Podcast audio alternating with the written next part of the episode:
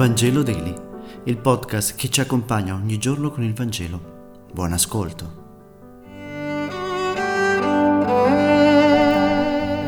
Mercoledì 14 dicembre. Lettura del Vangelo secondo Luca, capitolo 7, versetti 18-23. In quel tempo Giovanni chiamati due dei suoi discepoli li mandò a dire al Signore, sei tu colui che deve venire o dobbiamo aspettare un altro? Venuti da lui gli dissero, Giovanni Battista ci ha mandati, sei tu colui che deve venire? In quello stesso momento Gesù guarì molti da malattie, da infermità, da spiriti cattivi e donò la vista a molti ciechi. Poi diede loro questa risposta, andate a riferire a Giovanni ciò che avete visto e udito.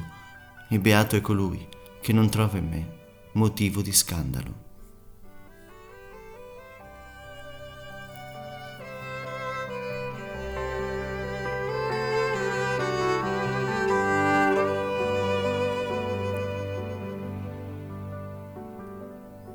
Giovanni il Battista, il testimone dell'attesa, è il protagonista di questo Vangelo. Il profeta che annuncia il Messia non si trova in piena libertà, non può incontrarsi con Gesù, non può parlare con lui. Affida allora le sue domande a un gruppo di due discepoli, forse i più fidati.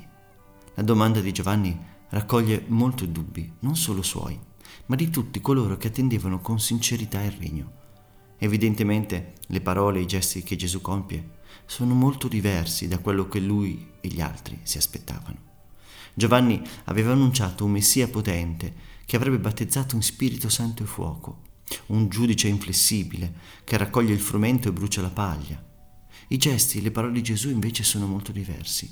Egli parla ai poveri, si interessa dei malati, si intrattiene con i pubblicani e i peccatori, gente che conta poco, la missione di Gesù non cammina per i sentieri della luce e della gloria, ma in quelli dell'umiltà e del nascondimento. La gente lo cerca, ma i capi del popolo prendono le distanze. Dio, sembra dirci il Vangelo di oggi, non viene secondo le nostre attese. L'immagine di Dio che Gesù rivela non corrisponde a quello che attendeva Israele, ma neppure a quello che a volte pensiamo noi, che pure siamo figli di una storia impregnata di cristianesimo. Prevale sempre questa idea di un Dio che velocemente e onnipotentemente risolve i problemi di tutti. Abbiamo dimenticato la lezione della croce.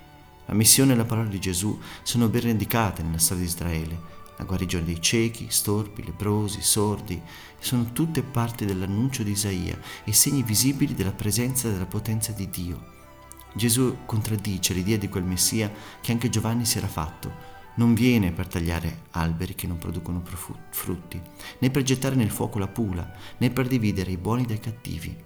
Anche noi spesso siamo colti da questo dubbio. È davvero Gesù colui che ci salverà o dobbiamo aspettarne un altro?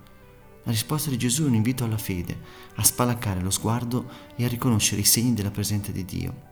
Dio non è mai evidente, non è mai palese, non è mai come lo vorremmo e solo se sappiamo aprire il nostro sguardo lo possiamo riconoscere.